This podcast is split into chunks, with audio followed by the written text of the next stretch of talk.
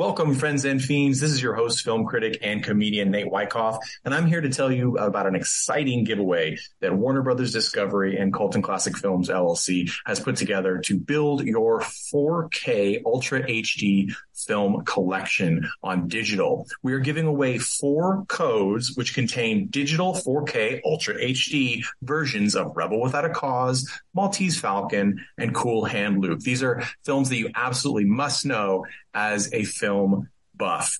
You can get this code by being one of the lucky four people we pull from our newsletter list. So go to coltonclassicfilms.com slash newsletter and give us your email and your name and we'll sign you up for the newsletter and we will enter you in the competition. That's all you got to do. So please go ahead and do that. The contest ends on April 30th and we will send out the winning codes on May 1st. Thank you so much for being a listener. And here's your episode of Cult and Classic Films podcast. Cult and Classic. Welcome, friends and fiends, to another episode of Cult and Classic Podcast, the podcast where we talk about uh, thematically linked cult and mainstream films. But today we're actually breaking the mold a little bit again because we are finishing up our discussion of Star Wars the prequel trilogy. Now, uh, if you missed part one of this series. Check it out from last week. We talk about Star Wars Episode One, The Phantom Menace, and Star Wars Two, Attack of the Clones. This week, we are going to finish up with Star Wars Episode Three, Revenge of the Sith. Is that correct? I always forget the name of this one for some reason. It's just Episode Three in my head. Um, but uh, yeah, episode three. This is the one that rounds out the trilogy. It ends, uh, I think, 19 years before A New Hope, the 1977 Star Wars film, is supposed to take place. Um, this is the one that's most liked uh, crit- critically, and it seems by fandom. Uh, and I think there's some good reason for it. I think the first two films in this prequel trilogy have sort of uh, because Lucas is always tweaking things as he goes. I think that it was I think he was responsive to criticism about the first two films. Uh, it's also by far the darkest of the films. Uh, it is the most violent and kind of upsetting. Um, we'll just start off with our cast as usual. I'm your host, Nate Wyckoff, film critic and comedian. We have with us our Star Wars expert, Tad Mastroni. How are you doing, Tad? This movie's going to make me feel really good, and then I'm going to feel really bad after. Yeah.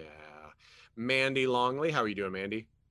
Good ready for more Star Wars. Let's ready for more. Go. Let's let's pull your mic a little closer because Oh. you're so quiet. I'm You got so that which is not something anyone's ever said to me. Ah. I think that call back to the previous episode. We had this whole conversation about my brother. Here's Yeah. what's happened, guys. Is that is that uh, Jeffrey Tucker, who is also on. How are you doing, Jeffrey? Mm, mm, mm, mm. He's Yeah. eating an ice cream bar, which is Uh, I, I'm good. I am the Star Trek uh, expert here, just And, in case uh, you need any uh, Star Trek related. Uh, so you know. this is why we keep Jeff and Tad in different rooms because we all know that those are natural enemies. Um, I'll kill you, Ted. I remember how offended I'll I kill was as a you kid. too, buddy. My I'll phaser's set too. to kill. Oy, oy, oy. Uh, well, let's let's get into this. Um, so when we left off with Star Wars Episode Two, which is considered the least uh, good film of the trilogy by most, although I do have mixed feelings on it now comparatively to the others. Um, I will say I loved Phantom Menace growing up, even though I knew it was problematic and, and rough uh, and not perfect. I didn't dislike it this time. It's very watchable, but I actually found myself more intrigued by episode two, even though in the middle part you find yourself checking your phone because it is it drags in the center. I Uh, really appreciated all the dad jokes in it this time around. yeah, in episode two, yeah, there's a lot of dad jokes. Um, they really pull up the uh, you know, like, oh, Obi Wan's gonna kill me, like the just the, the, nothing original. You know, could have been on a popsicle stick, um, but still garners a chuckle by the one person that's never heard it. Yeah, so it ends sort of with uh, the Republic still sided with the Jedi, and they now have a clone army to fight the Separatists, led by Count Dooku, uh, who is a Sith Lord played by Christopher Lee. God rest his merry soul. Wonderful actor. Check out our episode uh, uh, way back in the day on Cannibals, where we talk about him having a cameo. And this movie is the one that has to end with Anakin Skywalker, young Padawan turned Jedi, becoming the Sith Lord Darth Vader. It has to, because we know it's the last movie of this trilogy, and that's what this entire trilogy is supposed to be about. It gets back to my main gripe of that not being a good idea for a trilogy, um, or even a movie. I don't really like. I don't really like origin stories. Um, Tad's gonna roll his eyes, but I don't care. Uh, Man of Steel by Zack Snyder was probably the best Oh. origin story because he used the method of it's a good movie, Tad. It's not a Um, good fucking movie. It's a really good movie. It's really good. Anyway, there's only Stay on one. topic, boys. There's only one problem with it. But the way that they did the flash, the origin, is it's all in brief flashbacks, and you're done with it in like 20 minutes. Uh, and you also have setup going into the actual movie and the rest of it. But um, I guess this it's just not a good trilogy for me because the end result is not a finished story. Uh, it ends with um, uh, spoiler alert: Anakin being dismembered uh, and burnt alive by Obi Wan because he's turned to the dark side and he killed a whole bunch of people, and uh, then being rebuilt with some cybernetic-y things and wearing the Darth Vader suit, thinking that his wife was killed by his own hand, when in fact Padme uh, dies after giving birth and naming Luke Skywalker and Leia Skywalker, soon to be Leia Organa, because they're split up and sent to different planets. Uh, so the Sith can't find them, I guess. And that's the setup for A New Hope. Uh, you know, in, in, in almost 20 years later, they'll be adults. Uh, the Death Star will be complete. Now, I'm going to say this the end of episode three, and I know I haven't even gotten into what really happens in the plot because really it's not, this is the simplest of the three movies. The plot is uh, all of the Emperor's evil machinations, bec- you know, come to fruition. He's turned uh, Anakin to the dark side by give, making him think that only the power of the dark side can save Padme from dying during childbirth because he's been having these weird dreams about it.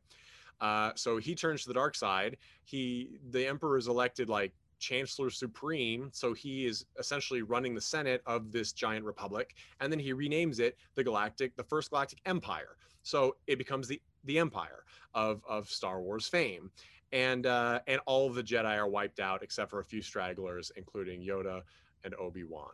So it, it's that's simple. It's the culmination of the first two movies. They they literally crammed stuff in the first two movies. So this one could just be about Anakin going a little loco and crying with eyeliner and yellow eyes.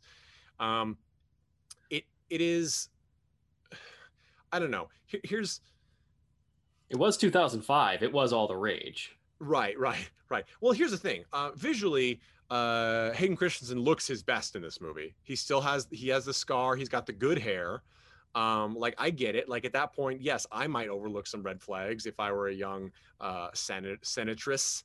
Um, but here's what I didn't like about it in general. One, it's just a bleak movie, and I said it. I like Man of Steel a lot, so bleak is not bad for me. But the entire intent of the movie, it just doesn't. You can work some sort of progress outcome in the end of it. And we'll get to this way in the future when we talk about Rogue One, but I had a similar complaint. If I didn't get anything new out of this, I that, that means something to the ongoing story, I didn't need to know it. Uh, and you could have spent this time telling me something different. But my other complaint about this movie is that uh, Senator Padme she's become essentially the crying damsel in this movie. Not that you can't cry as a person and who's upset. I mean, her husband turns into a psychotic and uh, she got raised damn babies by herself. Like, I get it. That's hard and that's bad. And that's, you know, a legitimate reason to Mandy's Mandy's nodding. It's a legitimate reason to be upset. Um, but at the same time, this is a woman who's gone head first into difficult situations, and she's strong and she's capable, and she doesn't do any of those things here. Um, she's really just left to be the the victim. Uh, and then, can we talk about the part that I despise of this movie, which is her death?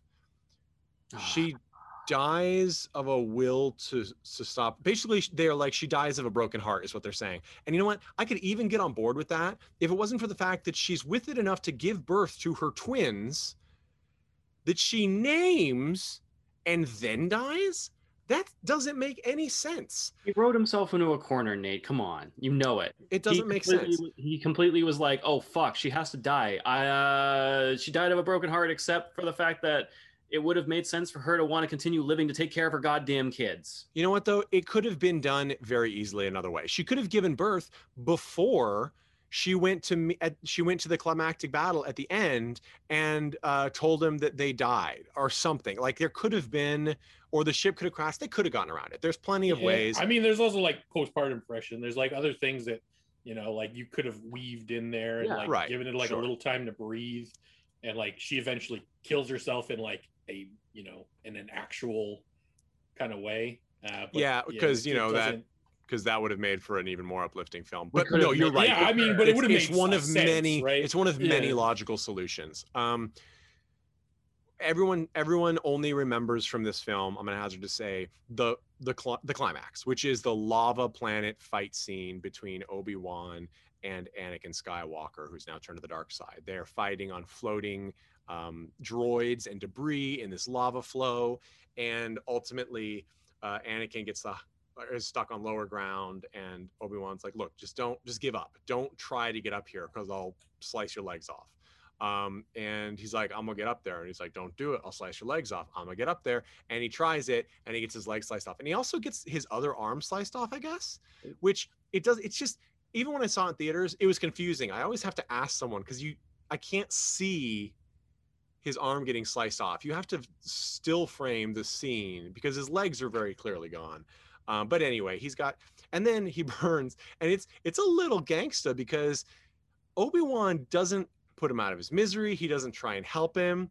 He lets him. He doesn't just let him die by by blood loss. Fucking cruel. He he he leaves him on the bank of lava to catch fire, and then walks away. Now I'm not And saying it was lightsaber, like yoink, mine now. Right. It, it was it was a rough one. It was a rough one. Um, there's lots of famous moments from this as well because we get the end when he when Anakin is put back together and he gets off of the gurney uh, and he's told by Emperor Palpatine the lie that he killed uh, the Queen. Which this is also kind of weird because I guess the Emperor n- can feel things like the other Jedi, so maybe he must know that Padme's dying or, or must know she's dead. But you're like, I guess that's why, because he could, as far as he knows, she could walk in tomorrow and be like, yo, I ain't dead. Um, but I guess he must know. It's just you have to assume. But anyway, we get that famous scene where he says, no, in James Earl Jones' voice, and um, like the pieces of equipment around crinkle and the droids crumble because of all of his force power. It's a cool scene. It's um it's a direct reference to Frankenstein's monster, uh, the birth in, in the famous Frankenstein film, 1932, I think. Could be wrong on that, but I think that's right. Uh, so it's it's got a filmic pedigree there, and I like that. The birth of the monster sort of it doesn't totally work thematically, but I get it. It's it's fun.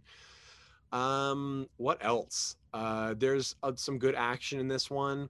The part that I don't really, it's just paced really well. So the problems with the story and script that have plagued the prequel story are still here, uh, and some new ones are made. But it's harder to care so much because even though it's two hours and twenty minutes, everything is happening and it's being paced relatively well. Um, the only Jedi that has breast implants is brutally murdered You under a what? I was about to say they killed the big titty Jedi. it's it's first off it's weird that she has to wear that outfit second it's uh it's it's a brutal way to go but all of the jedi are killed I mean, um you, you- you understand Twi'lek, right? That culture is very uh, sensual in nature, and therefore, of course, they would dress like that. It is part of their culture to do so.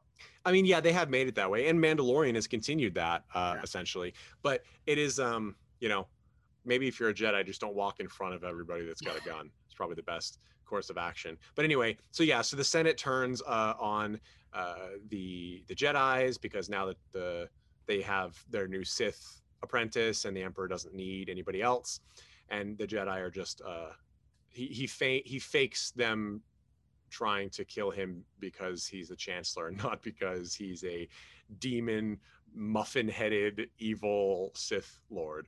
Um they also mace windu gets killed in this film sorry spoiler alert but it's a pretty good death scene. I actually think this was another standout scene and i don't know why i hadn't remembered it. It's the moment when Anakin really goes evil because uh, Mace Windu is going to kill the Chancellor. He's like, I'm not taking. At first, he's going to take him in, but then there's this big fight scene. Emperor uses his little glowy electric uh, Tom Cruise hands, and he shocks him. And then uh, Mace Windu's like, "You're too dangerous. I'm gonna kill you." And Anakin's like, "No, he's the only way to save Padme." Blah blah blah. And then, um, and ultimately, Mace is like, "I'm gonna do it anyway." Anakin cuts his hand off, which is brutal, and then the Emperor shocks the shit out of him for like 45 seconds before flinging him into the city from their high rise.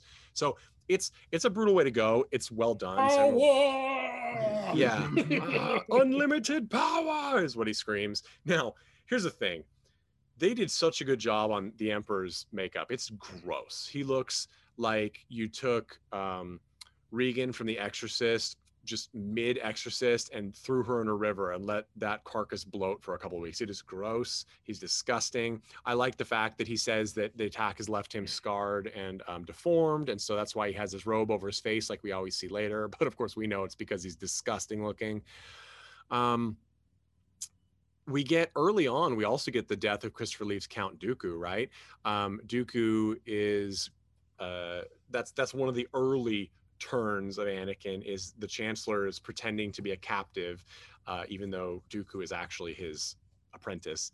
And uh, Anakin does the scissors with the two lightsabers and decapitates Christopher Lee's character. And then we're not Symbolism. symbolism. We're not done with the introducing cool villains to kill them right away because we get um, Obi Wan's battle with General Grievous, the multi-armed cyborg creature who who has a long backstory that I guess Clone Wars covers his backstory. Is that correct? Correct. The problem is, is that there were two versions of the Clone Wars where one he was a total badass, and the other one where he's a fucking doofus. Yeah. So his character was actually always my favorite because he clearly had story around him. They didn't even give you the story in the film at all. But not only is he like a, Well, they kind of machine- hint to it though, like because he's like coughing, and you're like, "Why is this Yeah, robot?" He's coughing. His eye, one of the few pieces of the only part of skin we see on him are around his eyes and his metal mask, and he's oozing green like pus from his eyes, like, and he's he, he's just a mess. Um, but he's also really cool spider robot guy. Um, and he fights with four lightsabers. I I didn't remember that he loses the four lightsabers very quickly uh, which is a bummer. But he's still really cool. And actually, the fight scene is probably it ranks among my favorites uh, of this trilogy. Um, we get like a, a really cool like sand running lizard mount for um, uh, Obi Wan, and we get some uh, like this this one wheeled speeder thing with robot arms and legs that uh, Grievous goes on. But anyway, Grievous ultimately is killed, and his death scene is actually pretty great too. His like body burns out from the inside, and uh, Yeah, and like you actually it reveals like, oh, well now we understand why he has a cough, like he has like a heart and lungs. And yeah, stuff. he's like- actually biological inside this machine, sort of a Vader precursor, right? Um, it, it it's I liked it, uh, but Yeah, again, yeah. it's just weird to not. You could have just had one villain and built up for several movies with some great con combat. You know, like um, you could have just had Darth uh, Maul. And here's the thing about Darth Maul, which I didn't mention in episode one, but that's okay. Apparently, he had a really good monologue that they cut out, uh, and you know, Ray Always Park. and dirty. uh, yeah, I just I can't. Yeah, he, he's he's too evil looking. He can't be smart too. Um, yeah. So anyway, so there's a- bunch of stuff that happens in this movie, but like I said, the plot is basic. It's just tying up loose ends, and the only reason Grievous exists at all is to have Obi Wan uh, out of the picture while um, Anakin is being manipulated by um, the the the Emperor, uh, the soon-to-be Emperor Palpatine.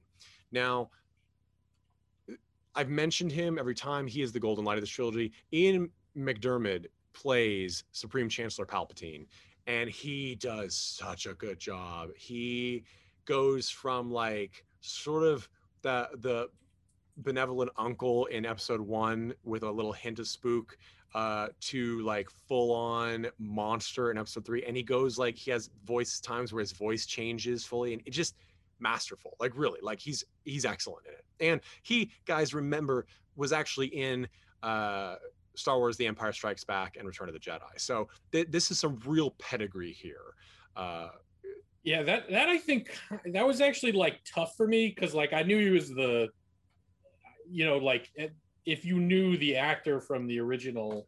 Uh, Well, Do we think it was supposed to be a surprise? Because he's pretty obviously Sure. him. Like they show half his face in episode one. no, I know, but it, it it felt like they could have left that a mystery. They could have like at least tried to obfuscate it a little, especially since he gets disfigured.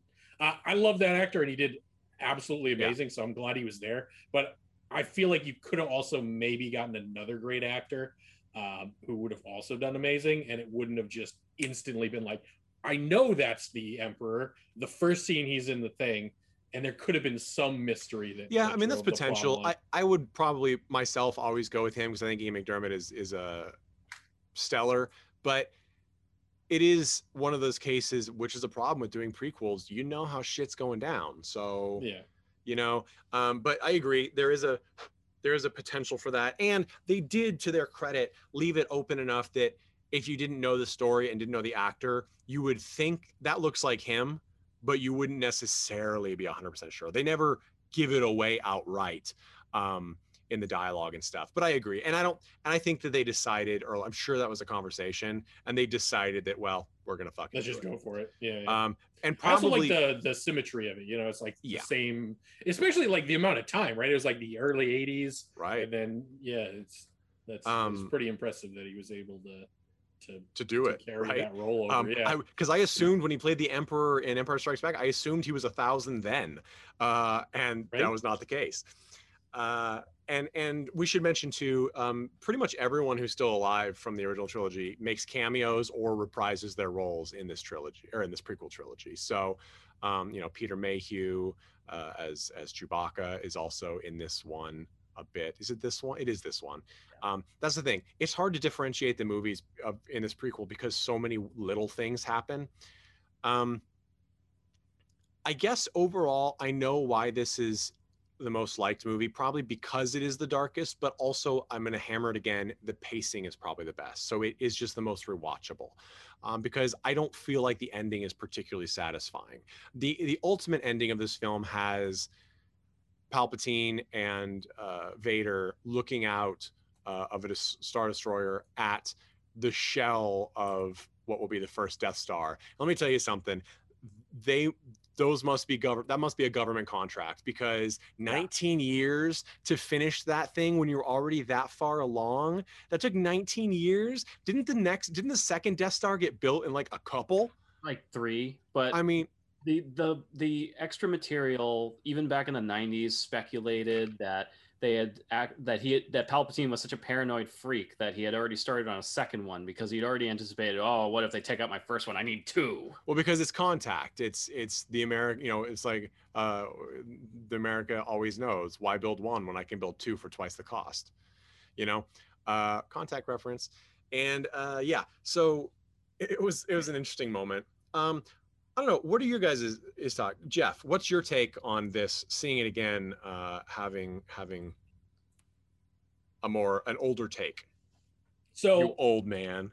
yeah yeah yeah yeah so here's here's the thing that i get every single time i watch this one is is i go and i say why like he he, he like from the beginning he's like all right i got this idea to tell the story of darth vader and then like i feel like i get to the end of this and i'm like that was like your great idea. Like the the essentially his downfall doesn't feel earned.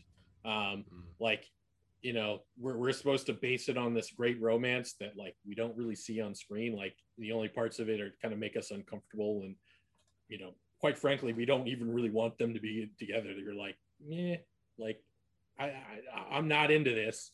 And so then like when it comes to fruition that like he goes from uh no like you know goodness and you know saving people to like murdering children in like the span of Right. five minutes it's like over that like really like Yeah, his, I also felt it his just is like this doesn't abrupt. make any sense you've just told us the origin story of this character and it makes less sense than it did before i watched this right. and so it's like why did why'd you make this whole series to make this character Picture less. picture this theory. I don't think it was just for money. Here's well, I think he did this because I think he felt it was safer than trying a new story, which is always a big problem, right? And and Mhm. Disney did it again, which we'll talk about in the future, but with the Skywalker saga, the problems there I think are heavily attributed to trying to recapture and retread rather than really doing something new.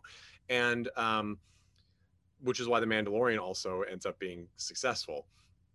And uh and it's not even like they're ventured on a new formula. It's a done before formula. It's just really good. Anyway, um, I think on paper, like we said in last episode, all of the elements make sense, but they're too manufactured and they're not treated they're, they're not given the due required on screen. For example we know the thread of why he's supposed to turn to the dark side. His mother was killed and he had premonitions and he didn't save her. And his uh, he's having premonitions that Padme is going to die. Um, she's the only one in his life, and he can't even have anybody else because they're essentially priests and they're not in in you know Catholic priests and they're not supposed to have um, be married, and he's married, and he also uh, has guilt, I guess, because he slaughtered a whole a whole tribe of um, of the Sand People. Um, which is questionably deserved. I mean, that was another thing we didn't touch on that, but I was always confused. I'm like, why did they have the mother strung up? I assumed they were going to eat people, but then why were there? It didn't make any sense. It was arbitrary. Um, and then, uh, and then he he makes the snap judgment to stop Mace Windu, and he and he does it by cutting his hand off instead of another way because that's I assume that's how he's trained. That's what the cops say, right? Um, and so we see all these pieces and i'm like yeah they line up to make sense but they don't feel like they make sense in the movie because like clone wars with anakin which is why i never got into the series because anakin is not a he- he's not a good guy. He can't ultimately be a good guy. So watching him have fun is painful right? Because you know the ultimate end is really tragic. So without enough tragedy breaking in to the moments uh, to, to that really have an impact, I don't see this change. He goes from um, from hurting Mace Windu and allowing uh, his murder to literally going directly to the Jedi Temple and deliberately slaughtering like children. And it, that jump is just too it's too much. And that's again my problem with these villain prequel stories like Cruella, like Joker. You if you if you can't go far enough with the material like it's not like it's i understand saying i can't be that dark because it's star wars and that's not what star wars is to us. That's fine. That's valid to me. But then don't tell that story. Tell a different story that is in the scope. Because for example if you uh look look at cruella. She's a miserable person in the in the 101 dalmatian movie. She's terrible. I cannot fathom a character that terrible that became that terrible without having the potential to be that terrible from the very beginning. So if you're telling me that I'm going to end up rooting for this, by the way, guys, let's think about Cruella. Her parents were killed by Dalmatians. Stop. Um, uh, and I like Emma Stone. I'm just saying, and, and Emma Thompson. I'm just saying, her parents were killed by Dalmatians. Wow, that's Best origin story ever. This is this has become a new obsession. The Cruella is just just seeping Well, in. Well, no, I just it's the same. Like I said, it's the same thing with the Joker. And I actually had I actually liked a lot of things about the Joker. I think Todd was it Todd Flanagan? Is that his name? Hangover. Anyway, um, who, who made that film? I think he has a lot of he has a lot of pretense about it being better than it is. Um, but it's the same where it's like he can't be a victim, and that's why he's a villain.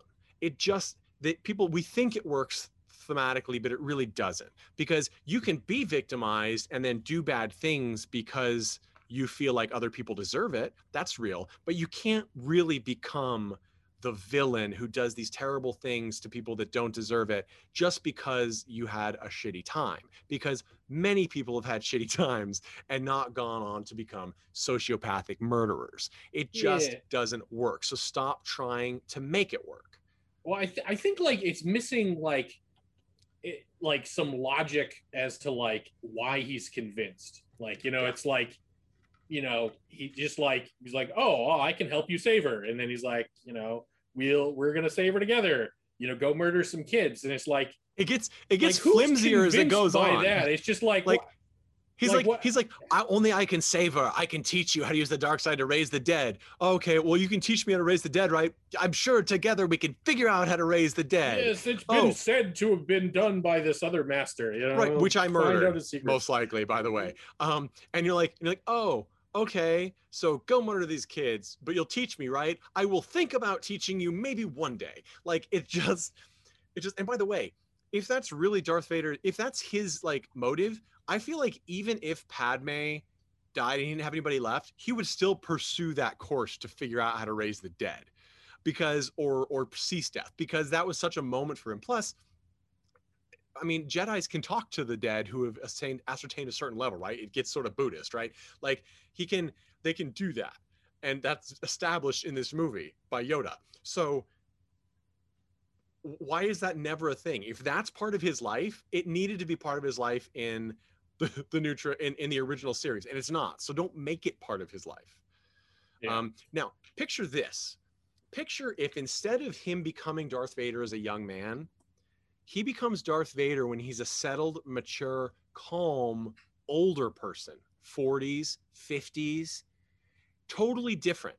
Dynamics different. Dynamic is, oh, maybe Darth Vader like, right? Darth Vader never lost his cool. Yet all we see of Anakin is essentially going off the handle or almost going off the, the rails a little bit. Um, you know, back talking all these things. Vader never did that. He was so calm and cool and collected. That's not who he seems to be. He's a tactician, and it just it just feels like a completely different character. And I don't understand how in 19 years you would become a radically different person. Frankly, if that happened, people people can change. If you became a radically different person in 19 years, the four of us would not be in this room together because we have stayed essentially the same for 20 plus years. I Like, that. just deal with it.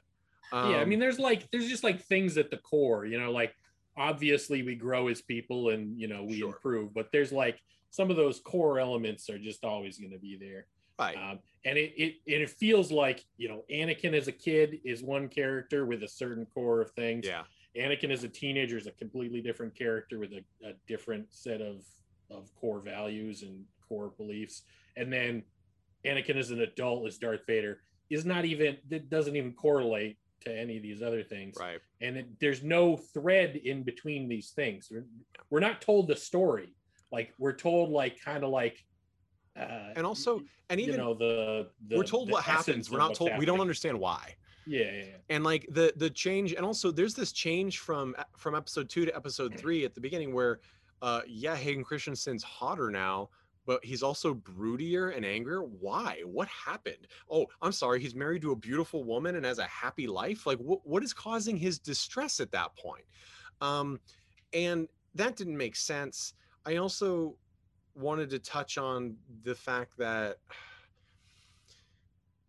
if and again i'm going back to the what if but the jedi council again the elements are all there. It's clear by reading the subtext and what happens that the jedi council is ha- is has fallen out of effectiveness. They're not good at what they do anymore. Even yoda doesn't really they're listless. Like they don't have a function. They clearly have outlived their usefulness right? Um, which is a kind of a bloated bureaucratic thing right? It happens um, and that could have been the driving factor, a strong one, and made clear that it was a driving factor in pushing Anakin. Like, why have Padme involved at all in the raising of the dead thing? How about maybe his mother died and you found out that that she'd been reaching out to the Jedi Council and Obi-Wan and they were like, no, this is it's legal. It's totally legal in Hutland. Like we can't do anything. Like they could have And had it's this gonna mess with his training, you know. right. He's- They could have know, had this bureaucracy involved in that because that's a legitimate thing that happens and in the real world and that would make me mad i might want to burn it down too like let's take down the patriarchy anyway like so there's just these things that can happen and then the whole whenever you deal with what's essentially magic making someone evil i don't like it it's the idea of it's it's the alcoholic thing um, where you know you hear people who are making excuses for someone with alcoholism who behaves badly that's like that's not really them. But then you talk to the people say in like uh, alcoholics anonymous or another program or something and they're like oh no that's me. That's the part of me that should I should I don't have my filter on or I and that, but it's me and I deserve to be held accountable for my actions. And that's the kind of thing that we really want in our characters, good and bad. Because when you have a character, and I'm thinking specifically of when Padme is like, I don't know you anymore, and he starts to force strangle her, not even force strangle her, he starts to strangle her. It's it's like, oh, we're supposed to understand that evil, the dark side has taken him over. That's not valid. Um, for one, he spends many more years doing presumably more evil things and yet somehow gets better uh, towards the end of the original series. It doesn't work that way. It just, there's, it doesn't make logical sense. And using that sort of, um, they're under control, it's the idea of possession. If it's possession, well, fine, that's a different thing. But if it's character development, it's not possession. We need to see this progress. We need to understand. Um, if he had a temper problem that was like portrayed as a legitimate violent temper problem throughout the series, maybe it would have made sense, but it just doesn't hold water at all. Um, I don't know. I, I, don't know. I don't. I don't like the whole like you went to the dark side, so you're 100% this character. Uh, it doesn't make sense. I don't think it works philosophically. Like a switch that's hit in some other room that we don't get to see, yeah. and it's like, oh, we see it. His eyes turn yellow. Okay. Like yeah. you know what I mean? We see. I mean, but that, you we see like the effect of it, but we right. don't see the like the light switch being hit. You know, like yeah. I don't know, maybe like some sort of I don't know magical like trance state that he goes into, and we see that things, but at least right. it's something. It's still terrible, but at least it's something. It's just like yeah. It just doesn't make sense. It's and, like, oh, he's now another character. Okay. And this is part of the problem with doing a prequel period is you can't change anything in the originals to make more sense. Uh, Lucas can he tried, um, but and Disney tries a little bit too. To be fair, um, uh, this is also as we're recording this, it has just been known that they are changing the name of Boba Fett's ship, the Slave One. Uh, I don't know what they're changing it to. I will say this though, one, like it's another problem, right? You're turning someone who was originally conceived as a villain into something of a hero, so you don't want to have him, com- you know, attached to anything untoward like slavery, which is real in our world and is a problem and has been a problem. Um, but in their defense, we don't know this yet. I'm wondering if they changed the name of it in like as part of story element in the book of Boba Fett. Um, that is possible because they're keeping that under tight lips. And the way that that information leaked is that Lego was sent a, a note notice from Disney to change the name of it. Now, I think it's definitely a decision driven by marketing um, and by concern over representation and just bad PR. I get it. Um, but I think they can also work that in very clearly and very easily into uh, the book of, of Boba Fett. So series. So, uh, you know, let's give them a chance on that. Also, it's not a big deal. Uh, I know one person in particular who's going to lose their mind uh, and say that it's another case of all this stuff, but he's also someone who uh, thinks that Confederate sol- uh, generals should have statues. Uh, sorry, you lost the war. You kind of lost the chance to do that shit. So, Mandy, what was your take watching the episode three again now in these days? In these days, like, so like I remember when it first came out, and I was like, I like this I think I I like these movies more, like one, two, three, because specifically there is less dialogue in each of the movies that are coming out. Like right. the less people are talking, the less people are talking, the better. Movies same length, less dialogue. This is great. Like that is literally basically the only thing I remember about my opinion when these first came out. And then like rewatching it this week, um, I was like, wow, you know what? Like actually do like this as a film like more than just like it's slightly better than the previous ones. This is slightly less garbage. Like I was like, yeah, no, like I like quite a bit of this. Um, I don't know in general, but like overall, like as you already mentioned, not a great movie. Like doesn't really have like a point. Doesn't really help us understand the character in a way that makes sense. So I'm not really sure why it exists, but I did like it better than what I remember the first time. yeah. and I think this one was definitely meant in some ways to set up the often talked about, never came to fruition Obi Wan series. um, because we got to see a lot of Obi Wan doing stuff on his own, and Ewan McGregor does a very good job as Obi Wan, particularly in this film. I think he really comes into his character, the own his own as the character in this, and he of course apparently studied Alec Guinness's acting quite a bit to get his cadence and everything down. I think it worked. Uh, I, I, do think it worked.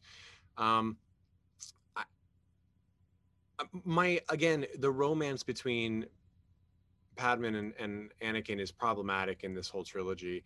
Um, and I actually, in some ways, I like this portrayal even less than in two, um, because at least in two they were trying to develop a cute romance, and in this one, we don't get any of that lovey-dovey stuff. He, he Anakin is like standoffish at best, and obnoxious, and not even obnoxious, just unlikable and cold the rest of the time. So I didn't understand this whole.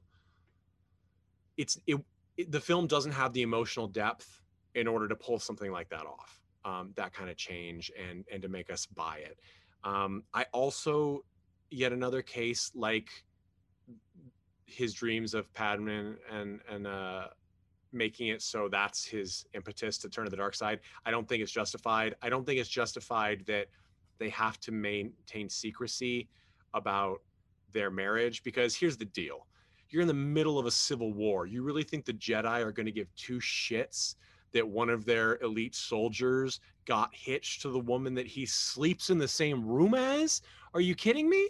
Like maybe Yoda and and Mace would be concerned because they would be like, oh no, this is where the the chink in the armor is, so to speak, right? Like this is his attachment is what's going to cause the problem, and it does. But it's made worse by the fact that it's a secret. I also don't get why, and I didn't get this before either. Um, why she has to have this a secret. I'm sorry, senators can't get married. I'm pretty sure a bunch of those aliens have like six mistresses in those boxes in the Senate room right there. Like it doesn't make any sense that that, from her end they couldn't have this. Um, I think most planets, if you were like, there's this, you know, highly trained ultimate military force that rules the galaxy, uh, and our queen's going to marry the most powerful of them. I think that would be a pretty big boost. Like I think that they would want that from a, a political standpoint um, removed from the Jedi Order or not, that would be effective. And I don't understand the. I don't think it was given enough credence. Like it, it just it's sort of like I had this argument or not argument, but discussion. Mandy, we talked about a little bit with the binge worthy or binge worthless episode with Bridgerton. The idea that um, chastity had to be maintained to such an extreme level. It's not that like I don't argue the reality that socially that's what was said to be expected and you had to maintain that image but everyone was actually having sex like you know or making out the idea that because uh, the brother caught you know his sister and another man kissing that all of a sudden he has to duel to dawn you're like are you kidding me do we really think that's what happened like even the mormons are shaking their head i mean excuse me the mennonites are shaking their head at that shit like that's not sorry mennonites sorry mormons you're not the same at all uh, but anyway it's me being flippant but it's the same thing. It's not justified. Um, I asked, who did I not ask? Jeff, did I ask? I, I didn't ask you, Tad, did I? How you felt about this watching it yet again? So, um, I think I, I'd like to think that I ha- kind of have some answers to the questions, but they're largely me realizing that it was once again George Lucas kind of not plugging the holes in his own logic. So, as someone who did actually watch the entirety of the Clone Wars between the, that took place between episode two and three, there was an and even I think this is a deficiency of the Clone Wars. There was an opportunity to tell a story that just wouldn't work for telling it to essentially kids because the Clone Wars was meant for Star Wars fans, but ultimately still marketed to kids like almost everything else is at this point. I mean, it aired on Cartoon Network originally. You know, yeah. that that was its original spot. It's a it's a very mature story, but it's one of those things where it highlights the real issues that George had when writing the whole story. You know, we can pull those holes apart or or pull the threads in between those holes apart all we want. Um, for one thing, yeah, they didn't do a good enough job of using their secret marriage and their secret romance as a plot point to drive Anakin further. It basically is a non a non-plot point. Like it's a secret, except that it doesn't affect the plot in almost any goddamn way. Even in the even in the cartoon, it barely has anything to do with anything. It's more like a like a oh, are they gonna get caught this episode? No, they don't get caught this time, and you know they're not gonna get caught because in episode three they're still not fucking caught. But at some point, almost anyone could have been like, wow, um, they they sure hang around a lot. I wonder if they're doing something. But um, when I was a kid, I had a speculation in my head about what this story would have been like, and I was very goddamn dead wrong because I guess I uh, overestimated George Lucas's ability to actually portray emotion in his movies, which I should have known if I'd watched more of his work. It turns out he's not very good at it. Um, I always imagine, and you you kind of hit on it with the whole thing of a, a, more mature Anakin being more vulnerable to turning to the dark side than the younger one. For one thing, they did they kind of didn't do what they probably should have done is they could have made Anakin look like a more abusive asshole someone where it turns out like Luke was looking for his father the whole time and it's like you didn't even want to you wouldn't have wanted to know your father. It turns out he was a huge asshole and he's still a huge asshole. Please don't chase your father down. But the alternative, which would have made the story much more interesting, is if he was a charming, charismatic motherfucker who was charming the pants off of people constantly and that is one thing they did actually do in the cartoons is they made him much more charming much more charismatic much more like you understood why people wanted to be around him because he actually had some gravitas. He was actually flirting with like rulers of planets. Like i think he went to some cat planet and he was totally flirting up the ruler of some cat planet. And i was like that's the anakin called japan and that was just a cafe. It was I, fucking I don't know. I'm there are cat there are just there's there's cat waifus in in Star Wars, I guess. But it would make it all the more tragic if you saw that Anakin was kind of like a like a not necessarily a paragon, but somebody that a lot of people looked up to. They were like, yeah, he was a great war hero. He was a great pilot. He was also kind of humble, and he really loved his wife, and he was really looking forward to having a you know a family and all that. And it all got snatched away from him and he had even had to fight his fucking best friend basically to the death. That's not the story that we got is basically like i'm a little pissant and i got my comeuppance like he was like 21 23 i think when that when that whole thing ended. And not only that to your point you know why he is kind of like a brooding kind of dickhead in the in the third movie? Because the whole trilogy glosses over the fact that they're at fucking war and that he's probably suffering from PTSD. Well, and he has he has a scar on his eye that he didn't have before. So like we know that there's been things happening. Yeah. yeah. He's got PTSD. It's just they Lucas has no idea how to portray that with his characters. Like they're well. Wounded. To be fair, PTSD is essentially never used effectively. I mean, no, we, my wife and I talk about this all the time with the anime Gundam Wing. Look at Gundam Wing. Oh, um, PTSD shit. is is literally not a thing. That's an that's an entirely um, different right. Right. It, it's interesting because when you talk about it, when you're talking about the marriage, it would have been much more interesting again if you made the Jedi Council make a mistake because the idea that things just go bad because doesn't really hold water. Mm. Um, it's if the if now if they found out he was married because Padme was pregnant and they found out because of Obi-Wan and they remove him from the Jedi Order and all of a sudden he's pathless and empty and then the you know emperor palpatine comes in with this offer of you can be like that's a totally different thing and it's more understandable because he is a victim and then his but his uh, reaction is because of a desire for power which they keep trying to put in but it just never comes through. It doesn't and that's that's yeah exactly. They told the story where anakin was essentially at the pinnacle. Like he had the most ability to resist everything at that point. He had everything he wanted. He had a wife. He had kids on the way. He was the most powerful jedi. He was on the council. He was a fucking war hero he had everything and he had every reason to basically tell Palpatine, fuck off, I'm not doing any of that shit. And instead it's, oops, I did it. What have I done? No. Right. Let me murder some kids. fuck. yeah. Gotta work right on my back. parenting skills. Yeah. yeah. So I mean, we've we've talked. Of course, this has been a much shorter discussion than part one. So make sure folks listen to part one. But um,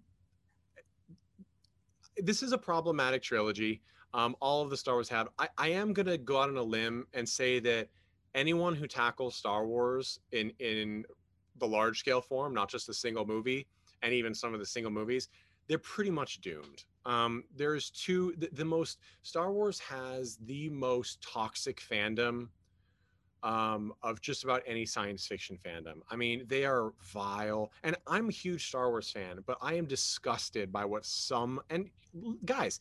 I know most of our listeners are awesome, wonderful people. I know a couple of you out there are nasty, nasty people who have caused women in Star Wars to go off Twitter, who have said terrible things. Like it's just statistically that's the case. And for all of us who know people like that, let's call them out on it and take back our property because Star Wars deserves to be enjoyed by everyone and portrayed however we want it to be portrayed. Don't give it to grouchy old people, not old, that's ageist, but don't give it to people who don't deserve it. It's not theirs. It's ours. We can take it and make what we want with it. Um, all of that said, I think it's very difficult to make a Star Wars movie uh, in general or property that people will receive well.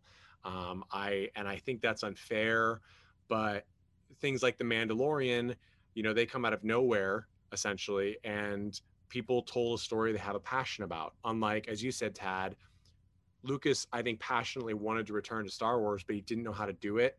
So he didn't have a story he was passionate about telling.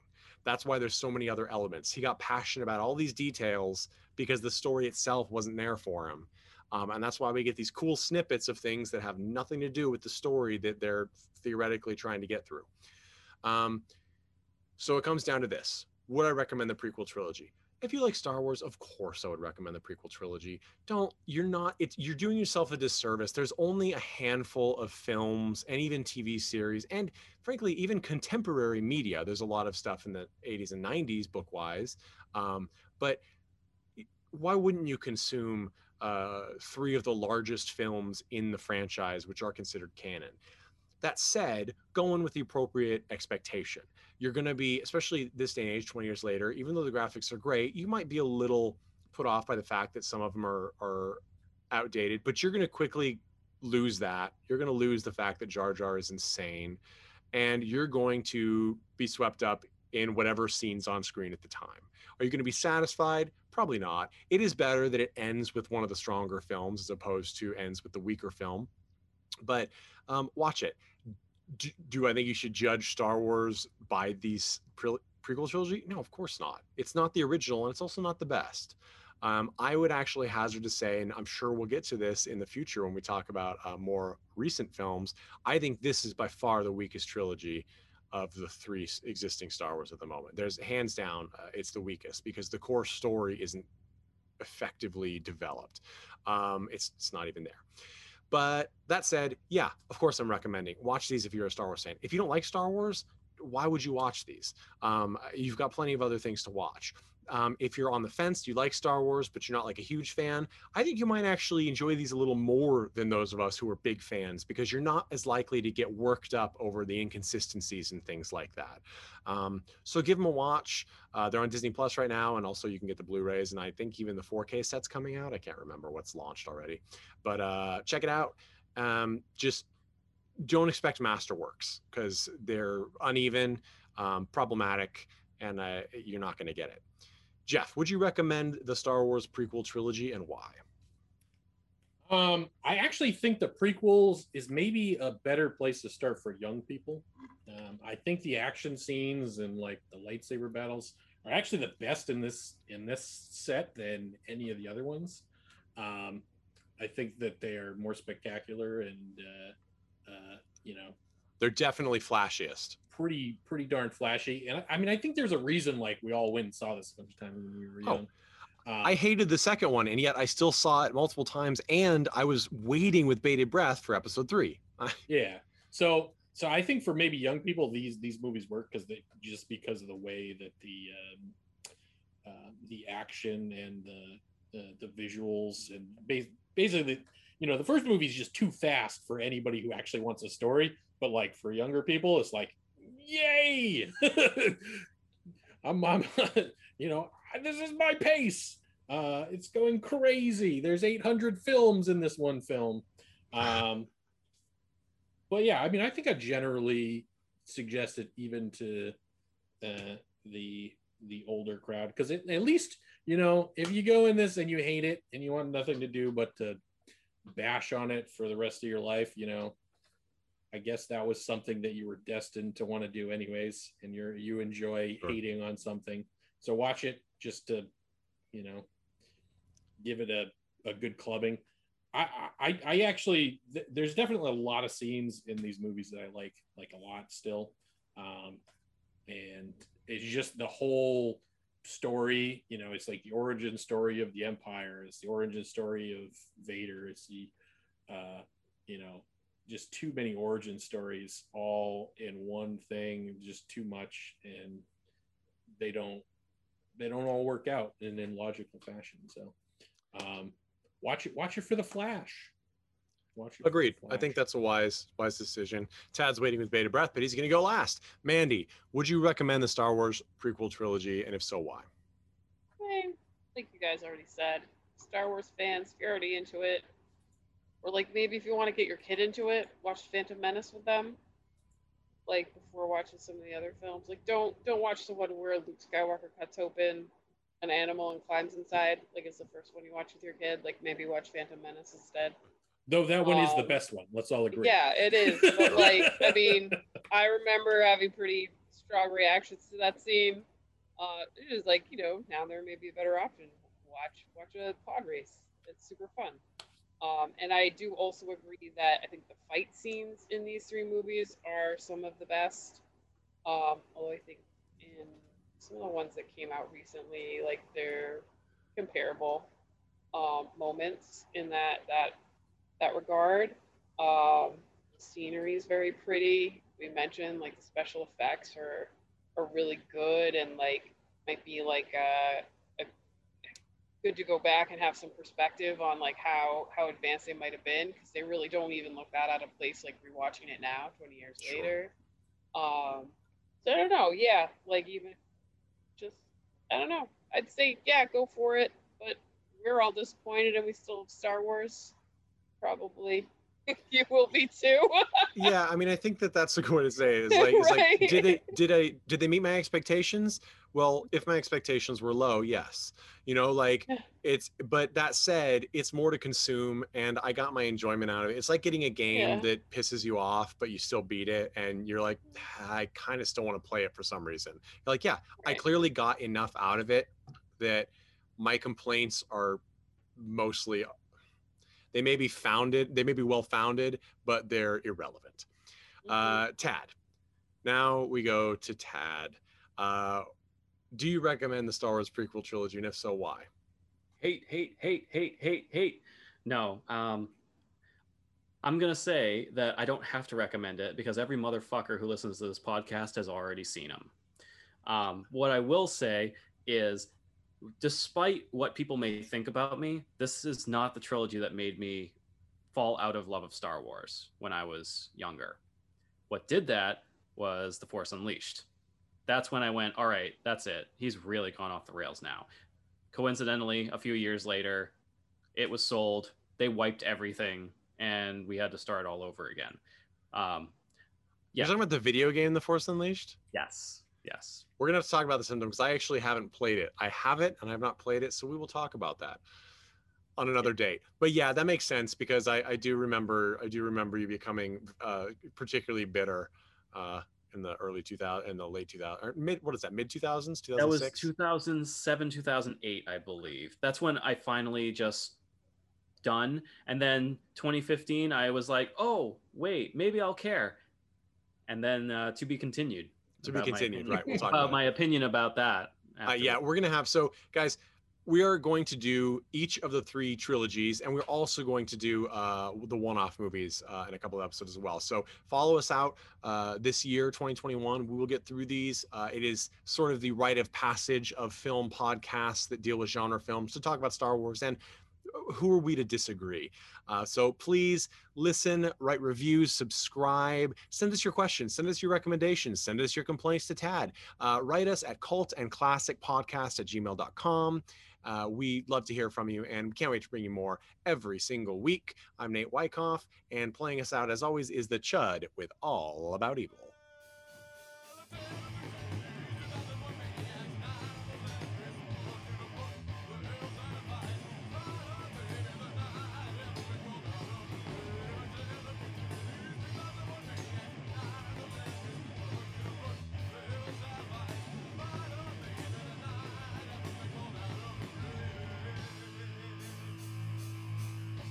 Hey everyone, thanks for listening to Cult and Classic Podcast. This podcast is important to me, but what's more important are the rights, privileges, and freedom from violence of everyone in this country and in this world.